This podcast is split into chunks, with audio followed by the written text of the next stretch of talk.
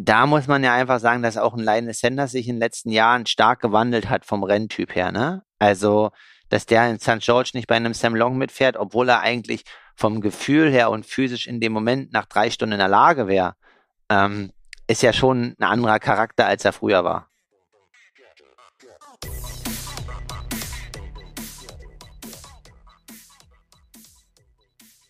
Aloha Kalle! Ich sehe dich mal wieder auf meinem Handy in voller Pracht. Du in Leipzig, ich in Berlin. Triathlon, was geht? Ja, ich habe ja schon gehört, ähm, du befindest dich aktuell in der Sommerpause. Deswegen bist du so ein bisschen, ähm, also jetzt nicht im Training, Sommerpause, sondern um das ganze Renngeschehen zu verfolgen. Aber das können wir ja ein bisschen aufbereiten. Aber auch ich äh, war erstaunt. Ich wusste zum Beispiel gar nicht, dass es an dem Wochenende, wo jetzt äh, ich mein großes Rennen in Kanada habe, am 21. wusste ich, dass der Ironman in Schweden ist. Dann haben wir noch einen Amateur-Ironman in Kopenhagen, glaube ich. Und die ITU Langdistanz-WM ist in Samorin. Also ähm, auch noch eine Langdistanz, das wusste ich gar nicht. Ähm, deswegen sei dir verziehen, das kann schon mal das eine oder andere untergehen. Aber klar, also Polen hat stattgefunden. Es gab einige Leute, die dort ausgewichen sind nach Dresden. Dann 73 in England. Und ja, dann gab es noch die Berliner Meisterschaft auf der regionalen Ebene, wo dich die Leute vermisst haben. Du leider nicht angetreten bist, um Berliner Meister zu werden. Hast du eigentlich einen Startpass aus Berlin? ich habe einen Startpass aus Berlin, das ist richtig. Ey, du hast ja jetzt hier schon äh, komplettes Line-up gegeben, als wenn ich gar nichts mitbekommen würde. Also so ist es ja nun auch nicht, ne? Aber äh, ich bin in der Tat nicht ganz so nah dran gewesen diese Woche. Allerdings ähm, 73 Gdynia habe ich schon was mitbekommen. Ja, weil ähm, da spülte es auch einiges in mein Strava hinein. Interessantes Rennen, sehr, sehr spannend. Können wir gerne mal sezieren, was da los gewesen ist.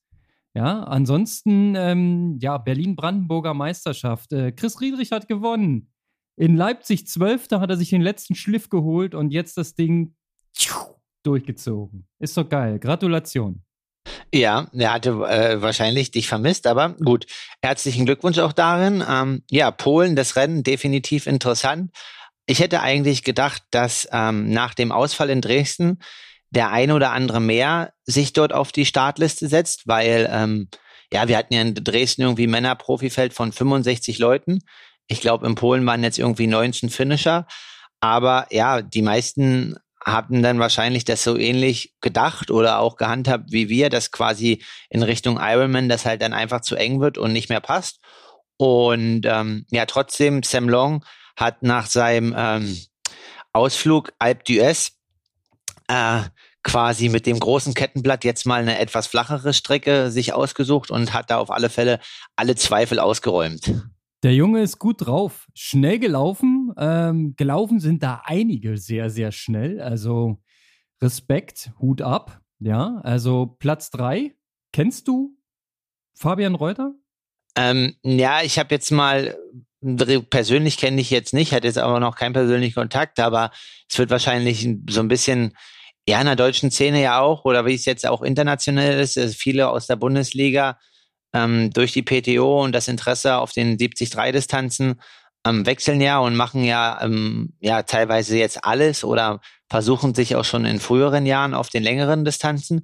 Und der war aber schon ja in Elsinore bei der 73 EM, hat er ein ziemlich gutes Rennen gemacht. Ich weiß jetzt nicht, welche Platzierung er da gemacht hat, aber er hatte, glaube ich, irgendwie so 76 oder 77 Punkte in der PTO, was schon echt ganz gut ist. Ähm, ja, jetzt in Gedünja auf alle Fälle eine mega Laufleistung einfach ja wahrscheinlich ein deutscher Athlet, der auf der Kurzdistanz unterwegs war, da irgendwie so ein bisschen hinterm Kader war. Ich glaube, er kommt so aus der Region Darmstadt, Griesheim, habe ich auf seinem Instagram gesehen und ja, mega Leistung und auf alle Fälle ähm, hat er, denke ich, jetzt den Slot für Lati und kann erstmal sicher planen für nächstes Jahr. Ja, apropos super Leistung. Äh, wir haben letzte Woche noch kurz über Markus Liebelt gesprochen und über seine Art zu trainieren aktuell. Und äh, das scheint zu funktionieren, was er da macht. Also morgens um 5.15 Uhr im 3.30-Tempo durch die Kante rennen, das führt dazu, dass du eine 1.12 in einem 73 laufen kannst. Ist jetzt nicht so schlecht. Äh, rein taktisch ist es nicht ganz so aufgegangen, glaube ich, weil ich vermute, also so hat es selbst geschrieben auch, weite Teile ganz allein unterwegs war auf dem Rad. Aber Brett hart gelaufen hinten drauf, kann man nicht meckern. Ja, also definitiv. Ähm, Chapeau dafür. Und was man jetzt erstmal sagen muss, also finde ich mega cool. Also ich krieg das noch nicht hin im 73 oder auch im Ironman, aber Kudos gehen an ihn raus, wenn man irgendwelche Streckenprofile und Distanzen kontrollieren will auf Strava. Sehr transparent und ähm, ja, also cool, das alles da nachfolgen zu können, um auch einfach die Leistung in der Gesamtheit einzuschätzen. Ähm, ja, also definitiv habe ich mir auch die Laufstrecke angeguckt, weil ich wollte halt schon gucken, bei Sam Long 109 und so weiter, wie das halt aussah und so. Und das ist halt schon gut, wenn man halt nicht nur die reine Ergebnisliste hat, sondern vielleicht noch den einen oder anderen Athleten, der das halt genau trackt und dann einfach gucken kann, wo die Reise gerade hingeht und wer gerade in einer Mega-Form ist. Ja, also bei Markus ist es sehr, sehr spannend, äh, äh sich die Details auch anzugucken beim Radfahren. Also ähm, Leistung hat er leider nicht drauf, nicht veröffentlicht, ähm, aber du kannst anhand der Herzfrequenz schon so ein bisschen den Rennverlauf erahnen, denn es ging am Anfang ziemlich hoch mit der Herzfrequenz. Da scheint er so ein bisschen in seinen äh, Limits unterwegs gewesen zu sein. Vom Profil her geht die Radstrecke auch anfangs ein paar Höhenmeter nach oben. Ja, und dann konsolidiert, die, konsolidiert sich das zum Ende hin. Ähm, zumindest habe ich das Gefühl oder denke, es so abschätzen zu können da ist er teilweise 20 Schläge äh, mit der Herzfrequenz niedriger als zu Beginn und ähm, hat dann quasi wahrscheinlich ähm, irgendwann umgestellt auf, ich komme eh nicht mehr nach vorne, ich fahre jetzt solide das Ding zu Ende, damit ich dann einen sehr, sehr, sehr sauberen Lauf machen kann. Und ähm, von der Ferndiagnostik, er kann ja selber mal was dazu kommentieren, hat das alles sehr, sehr gut funktioniert. Tja, und wenn er dann irgendwann mal ähm, vorne mit in der Gruppe drin wäre und da mit dem Wagen mitfahren könnte, dann ist wieder mit ihm zu rechnen. Ich weiß gar nicht, macht er jetzt weiter als Profi oder als Semi-Pro oder als ab und zu Profi? Also so richtig durchgestiegen bin ich noch nicht. Ich glaube, er hat einen Job und ähm, arbeitet nebenbei und packt das Training so in den Tag irgendwie rein. Das ist sehr sympathisch, ähm, was man damit noch so erreichen kann. Nicht schlecht. Ja, es gibt da schon den einen oder anderen, der das halt so macht. Ähm, und klar, also ich glaube halt natürlich, dass dann die Spitzenleistung fehlt, aber was halt, glaube ich, man sagen muss, ist halt, das ist ja wie bei den meisten Amateuren, was halt zu kurz kommt, ist halt einfach das Schwimmen. Weil äh, Laufen, wenn du das halt gut wegregenerierst und Radfahren, das kriegst du halt irgendwie immer noch runter. Aber halt den Weg eine halbe Stunde zur Schwimmhalle und wieder eine halbe Stunde nach Hause und so weiter, das ist dann meist die Disziplin, die leidet, oder man hat halt einen Schwimmer-Background wie du, Konrad, und braucht nicht mehr ganz so viele Meter. Ähm, genau, nee, ich habe mir ja, schön wär's, schön wär's. genau, ich habe mir nur sein Statement angeguckt. Nee, definitiv ähm, gute Leistung und sonst ja waren auch ein paar interessante Sachen dabei. Also der Lukas Seifert, ähm, der hier mit Markus Tomschke auch trainiert und in Leipzig äh, studiert und auch die eine oder andere Einheit mit mir macht. Ähm, ja, von dem habe ich auch ein paar Insights. Äh, der ist mal so 30, 40 Minuten mit Sam Long mitgefahren, hatte Verfähigungsprobleme, ist beim Laufen richtig hochgegangen und ähm, jetzt nicht, dass wir wieder hier Schelte bekommen. Wir erwähnen auch mal die Frauen. Ähm, Caro Pola als Leipzig-Siegerin ist äh, Vierte geworden bei ihrem Debüt, war, glaube ich, mega knapp, am Ende 25 Sekunden aus Podium. Es tut weh, hatte ich auch schon mal mit 14 Sekunden, aber trotzdem denke ich, kann man mit vier Minuten oder vier, äh, viereinhalb Rückstand auf Imogen Simmons als Debüt ganz zufrieden sein. Starkes Ding, auf jeden Fall. Nee, soll man ähm, auch entsprechend richtig einordnen. Also das ist schon ähm, eine Leistung auf einem hohen Niveau. Und da bleibt es spannend zu sehen, wo die Reise hingeht. Genau, also ist halt schon interessant, ne? Also wie ähm, alle so ein bisschen jetzt immer switchen, Bundesliga und dann wieder 70-3 und so weiter. Und ich muss sagen, ähm, nachdem die beiden Jungs äh, Rico äh, Bogen und Hannes Butters, also quasi das, äh, der eine vor mir, der eine hinter mir beim Leipzig-Triathlon, jetzt auch in der Bundesliga richtig abgeliefert haben im Nürnberg. Ist natürlich immer schwierig, alles unterzukriegen, aber ja, irgendwie kribbelt's da so ein bisschen auch, ne? ja, ist auf jeden Fall Action im System. So, jetzt haben wir über ähm, das, das Training und die Rennen der anderen gesprochen. Was mir unter den Nägeln brennt, ist, wie läuft denn deine finale Vorbereitung? Wir befinden uns ja sozusagen mal wieder auf einer Zielgeraden. Ja, diesmal ähm, Montreblanc, Langstrecke. Und da soll das Ding ja sitzen. Der Pfeil ist gespannt, der Bogen ist gespannt. Jetzt geht es noch um die letzten Richtungsfederchen, dass sie, dass sie gut im Wind stehen, dass der Schuss auch sitzt am Ende? Ja, also ich kann sagen, dass äh, ich natürlich jetzt auf alle Fälle erstmal auch froh bin, dass ein bisschen Ruhe rankommt. Also ähm, es gab jetzt in den letzten vier, fünf Tagen ähm, Revue passieren, so zwei, drei Einheiten, die haben auf alle Fälle richtig Körner gekostet. Und ähm, da sind wir auch wieder bei dem ähm, ja, Zitat von Hellriegel oder so. Also ich nehme dann halt in so einer Einheit nächsten Tag auch echt viel ab. Also zum Beispiel bei einer, meiner vier Stunden Radeinheit habe ich mal an dem Tag ähm, einfach mal so kalkuliert, wie viel Wasser ich zugeführt habe. Also insgesamt habe ich im Tagesverlauf irgendwie 13,5 Liter getrunken. Das finde ich schon relativ viel. Ähm, also ich habe auf alle Fälle darauf geachtet, dass ich gut hydriert bin, aber es war trotzdem wahrscheinlich noch, ähm, mehr gegangen. Und ja, jetzt äh, ist auf alle Fälle die Arbeit getan. Es sind jetzt immer noch mal so kleine Antipper. Ähm, die Woche liegt noch mal so ein bisschen ein Fokus auf dem Schwimmen, weil wenn halt so die ganzen langen Sachen kommen, dann fehlt mir da so ein bisschen die Frische. Und ja, sonst gibt's jetzt eigentlich nichts mehr zu machen. Also jetzt ist einfach mal wirklich Frische ranlassen. Und das habe ich halt am Montag bei der Radeinheit auch einfach noch gemerkt, so, dass so ein 30er vier Tage vorher, ja, weil, ich keine Ahnung, wie die Norweger das machen, aber ich bin eigentlich froh, dass der nicht 14 Tage vorher war, sondern so 16 oder 17. Ähm, ja, der lief richtig gut. Die äh, viereinhalb Stunden auf dem Rad liefen richtig gut. Ähm, auch wenn ich da das ein oder andere Mal ähm, im Manns, nee, nicht Mansfelder Land, sondern ähm, Christian Kramer kann gerne kurz einschalten und sagen, äh, welche, wie die Region heißt, äh, bei Hohenmölsen. Da waren ein paar sehr aggressive Autofahrer.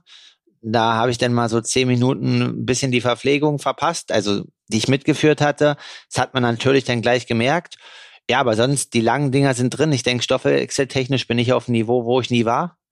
Ähm, auch ja nüchtern. Also im Endeffekt mache ich relativ viel nüchtern Training, auch wenn das Frauen nicht machen sollen. Also bei mir funktioniert's. Genau. Und dann heißt es jetzt Ruhe bewahren. Dann geht's nächste Woche los von Berlin am Mittwoch und dann kurze Anreise im deutschen Rhythmus bleiben und dann am Sonntag Attacke. Sehr geil. Also für alle, die es genau wissen wollen, heute ist Mittwoch, der 10. August. Und es sind somit noch genau elf Tage bis Race Day. Ja, ein bisschen Zeitverschiebung. Jetzt können wir über halbe Tage diskutieren, aber es geht jetzt in die Taper-Phase. Du bist jetzt quasi mit dem all dem, was gemacht werden musste, bist du durch. Es ist alles getan. Jetzt kannst du es eigentlich nur noch versauen.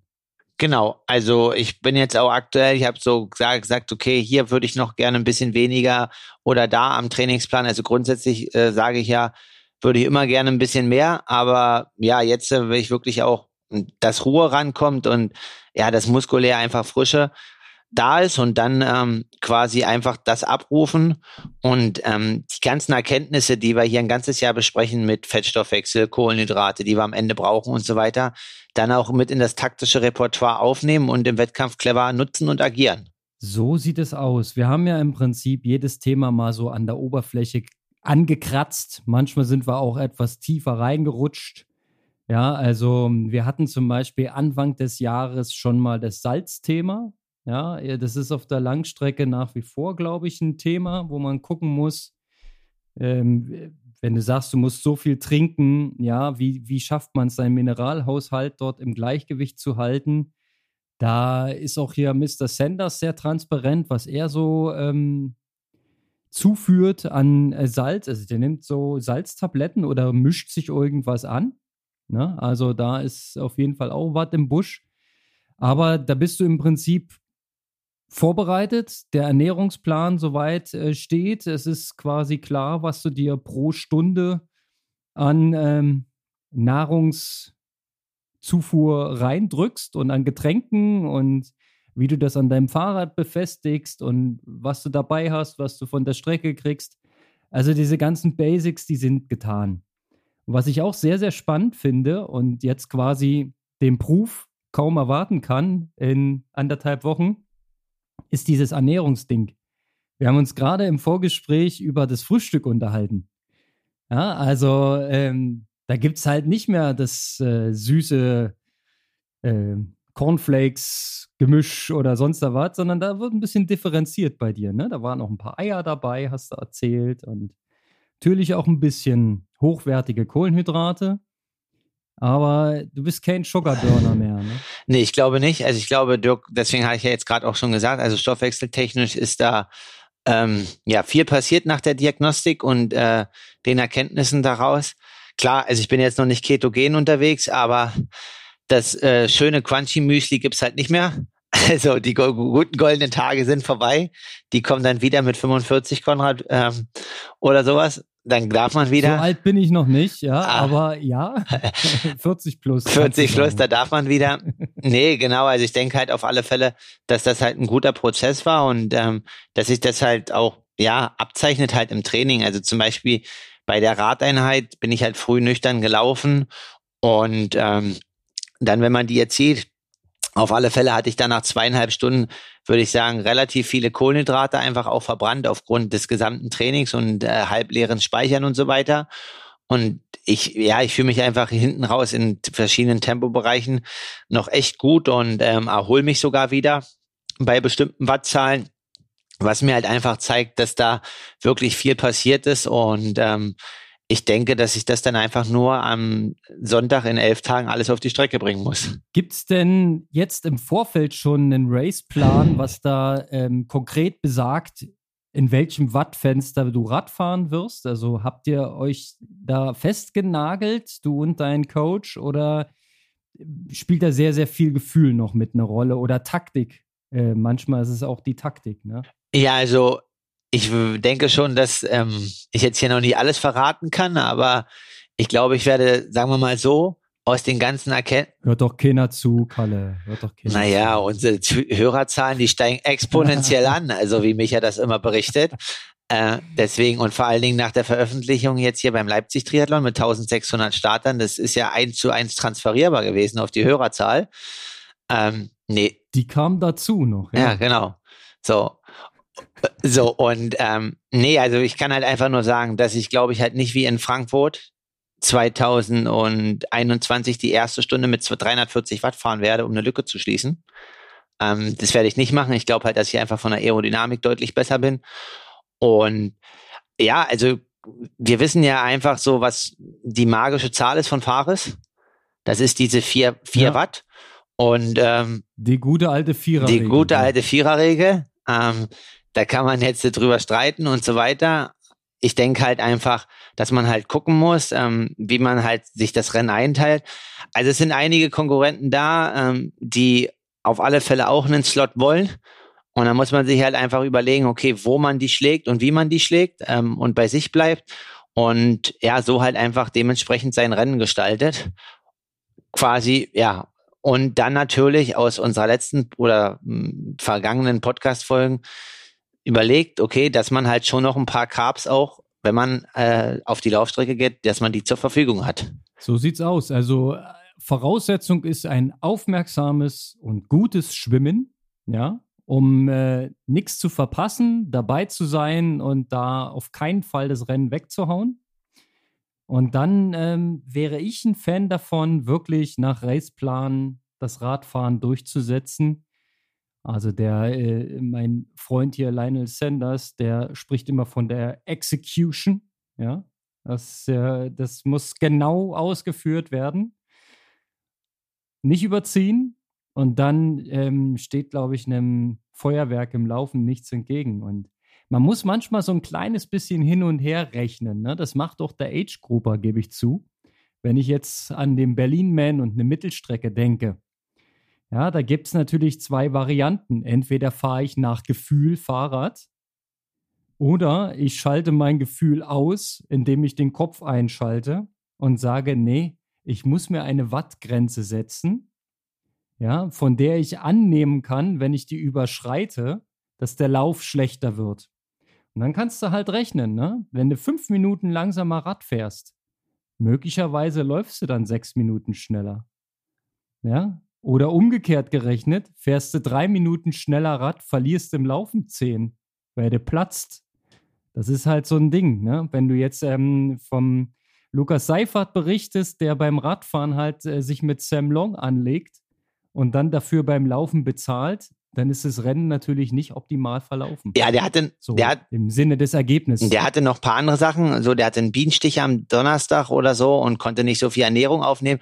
Aber grundsätzlich hast du halt recht so. Also ich sag mal, wenn man das Problem hat auf einem Ironman, dass man seine Verpflegung nicht aufnehmen kann, dann wird's ein ganz harter Tag, aber dann sollte man sich eigentlich den ganzen Tag irgendwo ins Exil, äh, sage ich mal, begeben und dort mit 200 oder 220 Watt rumdümpeln, weil äh, wenn du gar nichts aufnimmst, dann wird das, glaube ich, richtig lang und hart. So und das ist natürlich so eine Sache. Ähm, das sind halt einfach Punkte, die man halt beachten muss. Ähm, ich denke, dass ich natürlich durch manche Sachen im Training, die wir auch simuliert haben mit verschiedenen äh, Szenarien und ähm, auch mal hochintensiven Sachen, auch mal die eine oder andere Spitze setzen kann oder vielleicht auch möchte oder machen werde.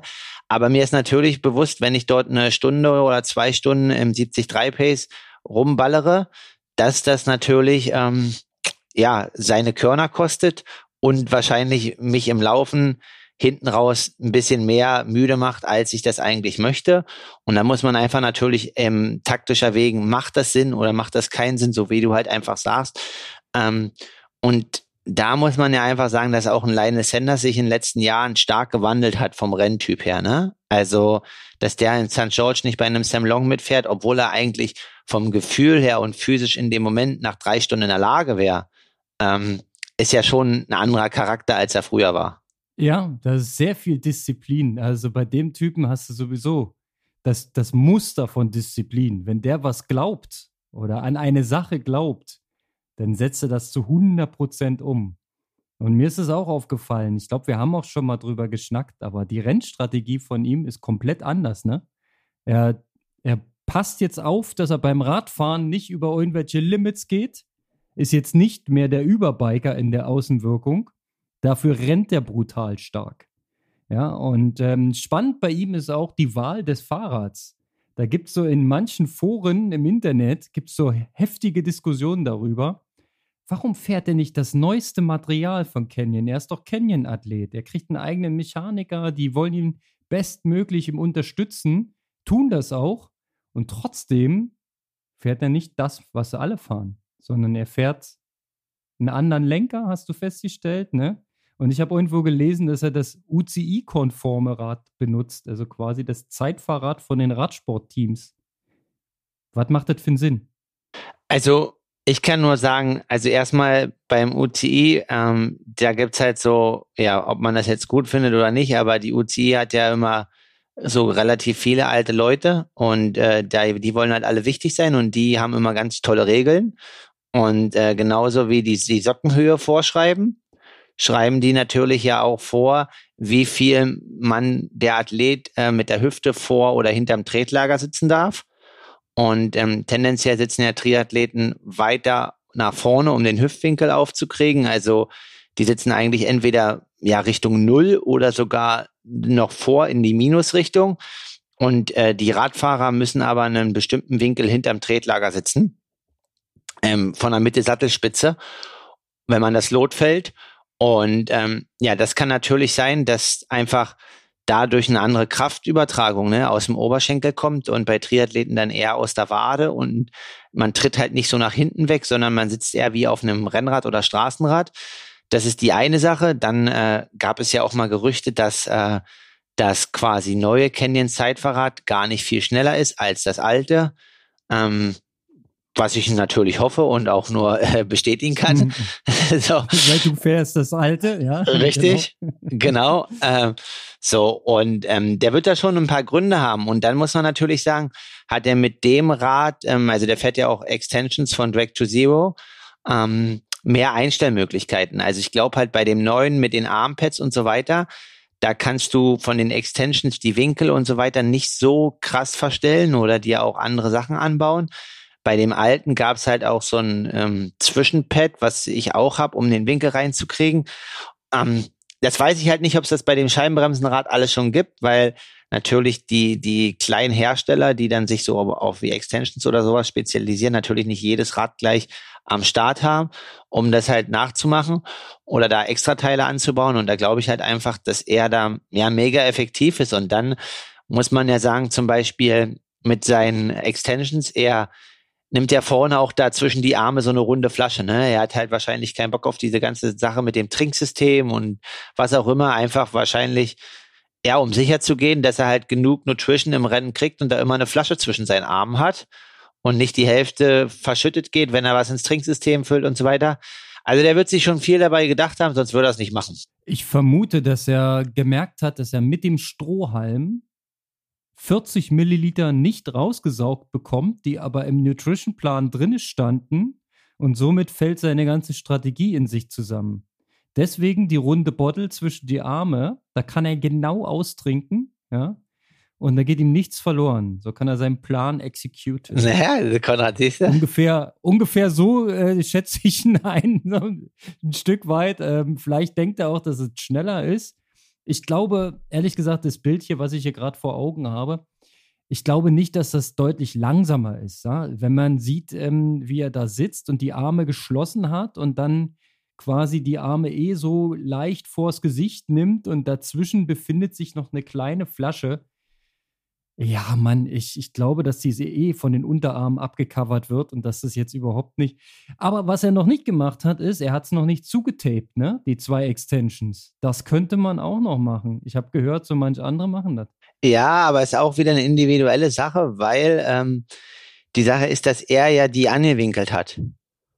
Und dadurch entsteht ja. halt eine größere Fläche. Also das heißt nicht, dass das besser ist. Ah, weil du da ja, stimmt. Das kannst du nur machen, wenn du relativ flach gestellt hast, ne? Ja, stimmt. Also ähm, ich habe auch äh, quasi jetzt mehrere Anfragen bekommen, ähm, also einmal von der Laura Zimmermann und auch von der Caro Pole oder von ihrem Freund Sven Teucher, der sich vom Rennen in Polen in Gdynia das sich nochmal angeschaut hat, ob das mit dem Abtapen denn auch eine Variante wäre für sie. Ich glaube, sie ist es so gefahren.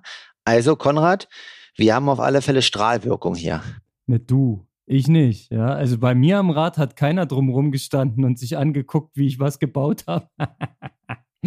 äh, ja, ist ja auch alles Baukastenstandard gewesen bis jetzt, ja. Aber ähm, ich habe jetzt auch eine geile ähm, Armpad-Konstruktion. Ich habe ja gesagt, ich habe mir nochmal was bestellt, ja. Also es wird jetzt, es geht mehr so in deine Richtung, ja. So, so ein etwas größeres Armpad und Jetzt würde es vielleicht sogar auch Sinn machen, sich das zuzumachen. Aber das muss ich mir nochmal in Ruhe überlegen, ob ich das machen will. Und ob ich überhaupt schwarzes Tape habe, weil mit weißem würde ich es nicht machen.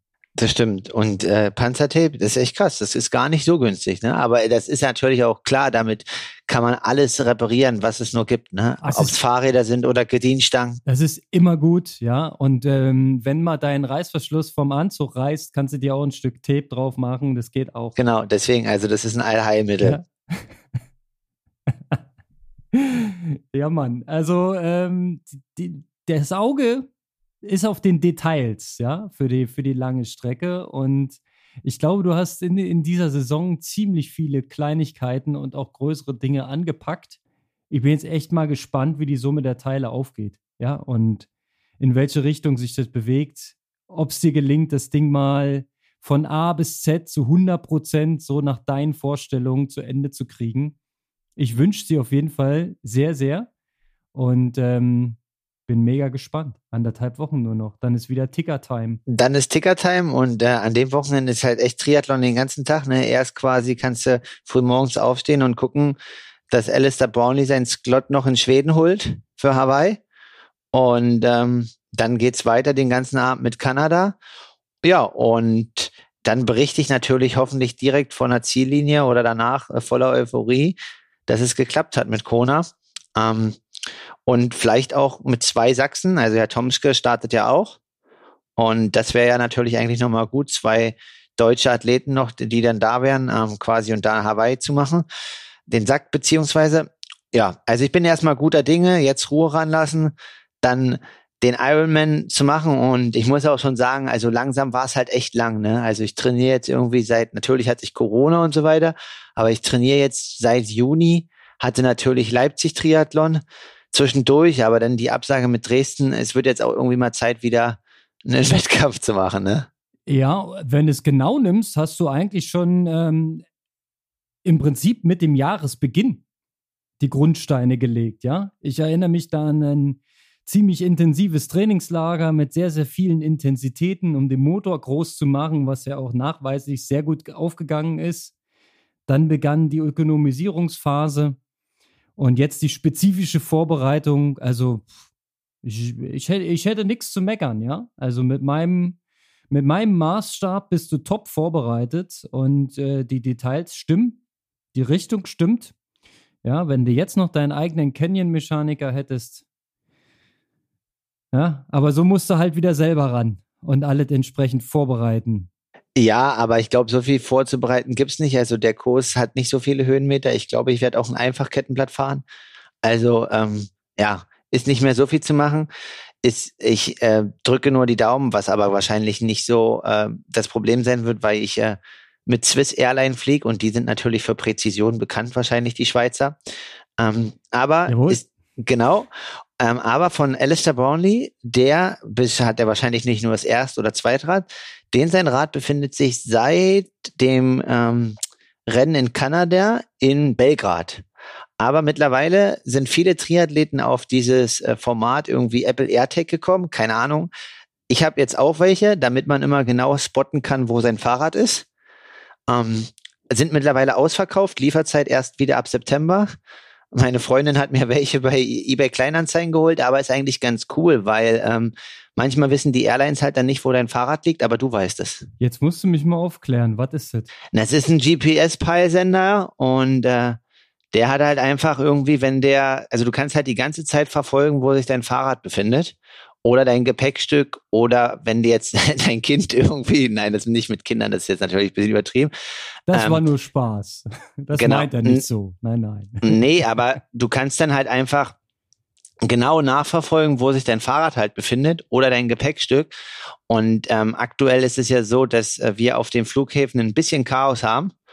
Und ja, dadurch kommt es ja immer wieder dazu. Also ich erinnere mich an einen Fall irgendwie, das hat mir Markus Tomska auch mal erzählt, dass sein Fahrrad auf einem Rückflug von Wales in Dublin am Flughafen gelandet ist, äh, in einer Cargo bei ähm, Lufthansa, obwohl er halt eigentlich nur mit EasyJet oder sowas geflogen ist. Also keine Ahnung.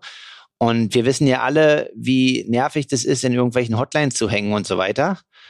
Und ich sag mal, im Worst Case ist ja in den Triathleten-Koffern immer ein bisschen mehr drin als ein Fahrrad, ne? Da sind ja noch ein paar Laufschuhe drin mhm. und Neo und was auch immer. Mhm. Und wenn die Airline halt nach, äh, sagen wir, acht oder zehn Wochen ein Fahrrad nicht gefunden hat, dann nimmst du vielleicht mal den Mut in der Hand und fliegst da runter und holst das da selber raus. So, anstatt dass es halt dann weg ist. Also ich glaube, der Ronny Winkler ähm, vom Neuseenman Triathlon, da müssten wir ihn auch nochmal fragen, der hat, glaube ich, auch mal auf so einer Reise aus den USA sein Fahrrad komplett verloren. Und die Höchstsumme ist halt 1400 Euro, die die Airlines decken, wenn man keine eigene Versicherung hat. Das wird bei Triathleten dann relativ schwierig, sich dafür ein neues Material zu besorgen. Ja, so viel steckt ja an Rad- und Laufschuh schon im Koffer. Das ist ja kacke. Ähm, Kalle, ich habe mal irgendwo gehört, die Wettkampf-Radschuh und die Wettkampf-Laufschuh kommen ins Handgepäck. Laufschuh kommen immer ins Handgepäck, ja? genau, weil, aber. So aber auch die Wettkampf-Radschuhe. Weil ähm, ein Ersatzfahrrad nee, kriegst du ich, noch irgendwo auf. Nee, vergiss es. Also ich starte kein Ironman mit einem Straßenrad. Das tue ich mir nicht an. Nein, nicht mit dem Straßenrad. Come on. Nee. Ja, da kriegst du schon irgendwo dann. Nein, ich brauche. Der, der, deine Senders leiht dir das Rad. Alles gut. Das, das passt alles. Das kommt alles sicher an. Ähm, ich hatte da noch nie Stress und deswegen immer positive Vibes. Deswegen äh, fliegen wir ja auch äh, quasi mit gut Zeit und so weiter. Also zum Beispiel gab es auch einen Flug, also kann ich auch an alle Hörer nur sagen, ähm, wir haben extra den Umstieg quasi Berlin-Zürich und dann Zürich-Montreal äh, genommen. Also ich würde halt nie in USA umsteigen, weil äh, wenn die USA quasi deine Koffer hat, dann äh, heißt halt Border Control und das heißt, die können alles aufmachen und dann werfen die auch alles wieder rein, ne? Also wenn die halt Bock haben, dein Rad aufzumachen, dann machen die das auf und dann machen die das wieder zu. Aber also ich kenne von relativ vielen Athleten, ähm, ja, dass da auch dann die ein oder andere größere Beschädigung kam oder auch mal, dass dann die Laufschuhe extra irgendwo ankamen oder gar nicht mehr. Deswegen, ähm, also nicht, dass das schwierig ist, aber ein Umstieg in USA ist immer so, also lieber das als Zielort haben, als Final Destination und äh, dass die Koffer dann halt auch wirklich nach der Kontrolle direkt in deiner Hand landen und nicht gleich wieder weiter verladen werden mit der Hälfte von Gepäck. ja, das sind so die Kleinigkeiten, ne? Die hat man manchmal nicht unter Kontrolle. Aber beim Buchen, ne? Aufgepasst. Da kann man so den einen oder anderen Move machen, um äh, vielleicht so Kleinigkeiten auszuschließen. Aber das hast du im Griff. Daran soll es nicht scheitern. Eine kurze genau. Sache noch als eine kurze als Buchungstipp. Ja, sag noch. Umstiegszeit nicht nur 50 Minuten, am besten zwei bis drei Stunden bei Gepäck. Ja, na klar. Sonst kommt das nicht mit. Ist doch zu knapp sonst. Ja, ja. Aber du packst dir ja deinen Peilsender rein, ja, und dann. Ich habe jetzt äh, ähm, gehört, äh, wenn du auf dem Niveau von einem Frodeno bist, ne, dann reist du ja nur noch mit Handgepäck und kriegst vor Ort einfach immer ein neues Rad. Genau. Ja, ja, genau. Konrad ist Insider. Ja, wurde mal so kolportiert, dass er als äh, Canyon Superstar. Ähm, Wo hast du das gehört? Die haben ja alle Maße von ihm und bauen ihm das dann immer schon komplett hin. Ja. Ja, also kann durchaus sein, dass der immer ein neues Rad bekommt für jeden Wettkampf. Ja, ist schon geil. Ähm, deswegen ist die Motivation umso größer. Ähm, das habe ich auch schon jetzt so mit Hawaii-Quali. Also 2022, natürlich gibt es bei den ein oder Amateur so mit Ironman, jetzt auch mit der Sache mit Dresden, dass sie sagen, das war halt alles nicht so cool, was ich auch verstehen kann. Aber die Startliste, die in Hawaii jetzt aktuell steht, also klar, das sagt man dann immer, ähm, aber die wird es, glaube ich, nicht nochmal so in der Dimension so oft geben. Also quasi mit einem Frodeno, mit einem Patrick Lange, mit einem Christian Blumenfeld, mit einem Gustav Iden, ähm, mit einem Lionel Sanders. Also, dass einfach so viel geballte Power dort an der Startlinie steht.